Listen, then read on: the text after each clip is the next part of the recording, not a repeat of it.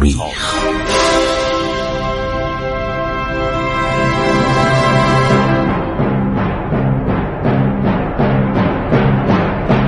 کاری از گروه جوان و اندیشه رادیو جوان.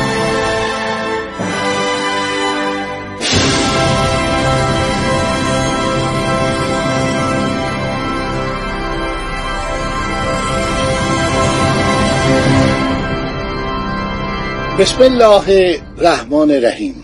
به نام خداوند بخشاینده مهربان. شنوندگان عزیز من خسرو معتزد هستم. در برنامه عبور از تاریخ با شما صحبت می کنم خب ما قرارداد مفصل یادتون باشه ما چند تا قرارداد با انگلیسی داشتیم که اینا مقدمه بدبختی ما شده. واقعا چه فرانسه و چه انگلستان متاسفانه ما رو رها کردن. یعنی فرانسوی ها که قرارداد فینکنشتاین ما ما داشتن سر و کارشناس فرستادن به ایران خیلی اینا خدمت کردن. یکیشون توپ ساخت برای ما فابویه. و یکیشون عرض شود که هنگ های پیاده رو درست کرد. چند تاشون معلم ریاضیات و مسلسات بودن. سنگرسازی رو به ما یاد دادن. چند تا دش ساختن استحکامات ساختن. بعد یک اطلاعات جغرافیایی عالی از ایران عرض شود که کسب کردن. آلفونس گابریل محقق فرانسوی میگه که این افسرهای فرانسوی کجاها می‌رفتن.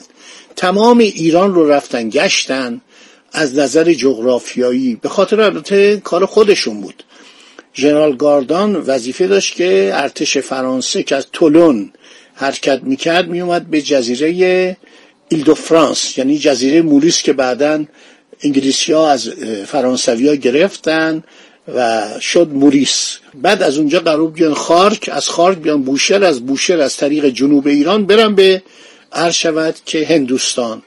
یعنی یه مسیرشون می‌رفت به بلوچستان از طریق بلوچستان و یکم از طریق افغانستان چون افغان ها دشمن انگلیسی ها بودن. خب اونام که ما رو رها کردن. وقتی دولت فرانسه صلح کرد با دولت روسیه اونا ما رو فراموش کردن. یعنی ناپلون اصلا رها کرد ما رو. سالها بعد به فکر افتاد. به گاردان گفت تو چرا ایران رو رها کردی؟ گفت شما قربان دستور نمی‌دادید.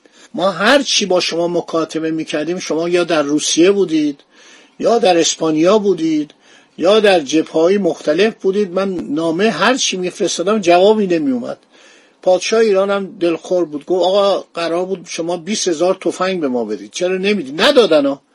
آخرم ندادن.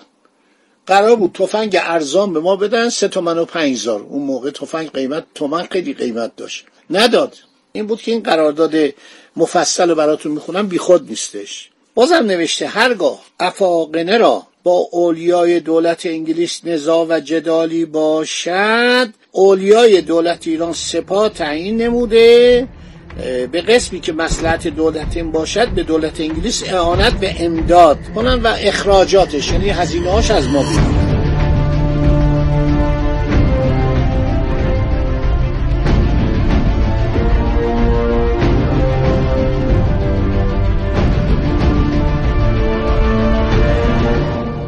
فصل ششم. اگر جنگ و نزاعی فی بین ایران و افغان اتفاق افتد اولیای دولت انگلیس را در آن میان کاری نیست. به هیچ طرف کمک و امدادی نخواهد کرد مگر اینکه با خواهش طرفین واسطه صلح گردد. اینا ببینید چقدر زیرک بودن. دو دوزه بازی می‌کردن به قول ایرانی ها فصل هفتم. در صورت که در سواحل دریای قلزم. اگر گفتید کجاست؟ دریای قلزم عرض شود که خلیج فارس دریای سرخ. نمی‌دونم چرا بهش بودن قلزم.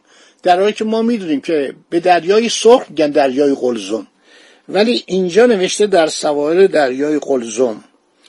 ببینید در صورتی که در سواحل دریای قلزم چوب و اسباب مهیا شود شاهنشاه ایران خواهش فرمایند که در حوزه های بحر مزبور کشتی های جنگی بسازند. چرا میگه دریای قلزم؟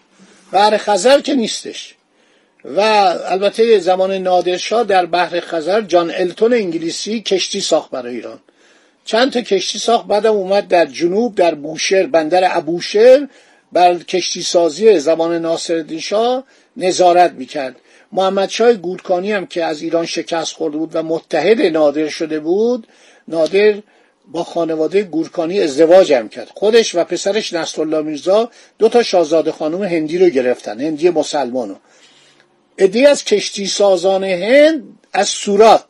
بندر سورات در هند اومدن در بوشهر کشتی سازی هندیا استاد کشتی سازی هم. اسکندر هم که رفت عرض شود که هندوستان گرفت بهش کمک کردن. کشتی سازان براش نیروی دریایی درست کردن. اسکندر از راه زمین رفت.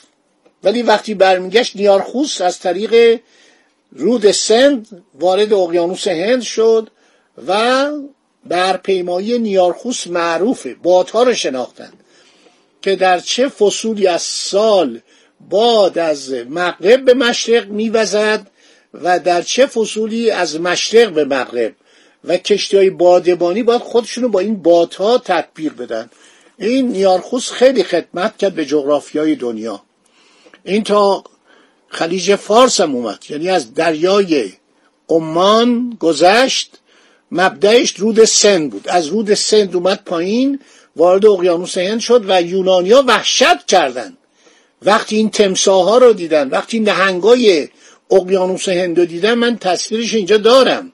یک کتابی است در دوران قرن 19 هم 20 چاپ شده از نقاشی هایی که یونانیان دیده بودن از عصر باستان.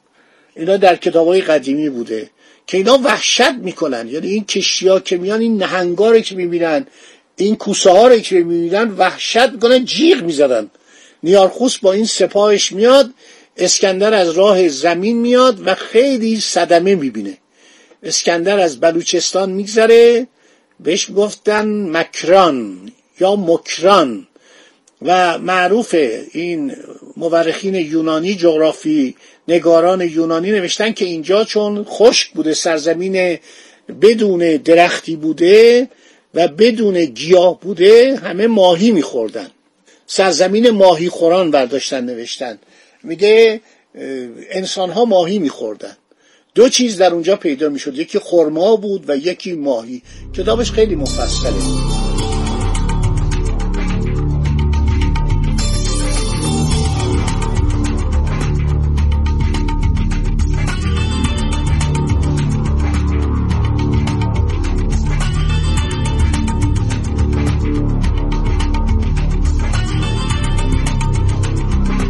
هارولدم هم یک کتابی درباره اسکندر نوشته و اشاره کرده هارولدم استاد محقق آمریکا بود خیلی باسواد بود. چندین کتاب به صورت رمانوار کاری که منم گاهی می‌کنم. گاهی می‌بینم یک کتاب بسیار سخت برای مردم مخصوصا رمانوارش می نویسم که مردم عادت کنن و بخوانن بعد برن روی کتابای کلاسیک.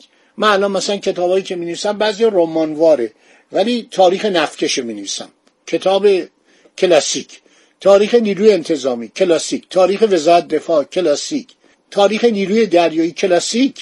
دقیقا کلاسیک. توجه می‌کنی؟ یعنی این فقط منابع اصلی و مطالبی که درباره مثلا نیروی دریایی هست. هارولدم کتابایی که نوشته عروس ایران. دختر ایرانی میره و مورد علاقه جهانگیر قرار می‌گیره ملکه میشه. این تاج محل همین مقبره عظیم مال یه دختر ایرانی مهرالنسا خانوم که بعد میشه نورمحل بعد این گورستان تاج محل رو می‌سازه و بعد تمام اشعار به زبان فارسیه. دختر خاج قیاس الدین تهرانی. خاج قیاس الدین تهرانی مال تهران بوده. میره بین راه. بچه به دنیا میاد و خانومه میمیره. این بچه نوزاد و بغل می‌کنه. با چه بدبختی و صعوبتی میره هندوستان. اونجا میره چون ایرانی بوده ایرانی ها هر جا می‌رفتن مورد احترام بودن. شاعر بودن نویسنده بودن به اصطلاح اهل استیفا بودن. ایرانی کار براش مثل آب خوردن تو هندوستان پیدا می‌شد. گفتم سید احمد قمی صدر اعظم نارای بود. امپراتور تایلند. سیام. که ما اینا رو نمی‌دونستیم. قمی ها خیلی تو تایلند جلوه داشتن. تو هر جای دنیا تو چین هم شما می‌رفتید هنگ کنگ. زبان فارسی مردم بلد بودن. روزنامه حبل المتین خواننده فارسی زبان در هنگ کنگ داره. هنگ رانگون. این اهل به اصطلاح ها و اهل مصیبت هر سال می‌رفتن در دکن. ایالت دکن هندوستان 15 میلیون جمعیت داشت. و اون نظام دکن مسلمان اهل تسنن بود. ولی مراسم محرم مراسم روزخانی مراسم تعذیه رو با خرج زیاد دریغ نداشت. دوستان همینجا رو در ذهن مبارک داشته باشید. باقی مطلب میماند برای برنامه بعدی. خدا نگهدار شما که فصول بعد و براتون برای شما عزیزان بخوانم.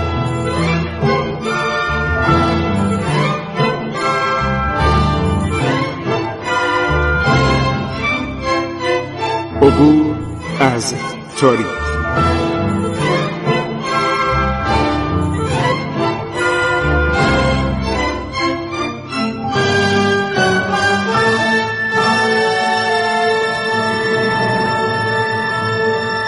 ایران با شکوه. سرگذشت ایران ما به روایت خسرو معتزد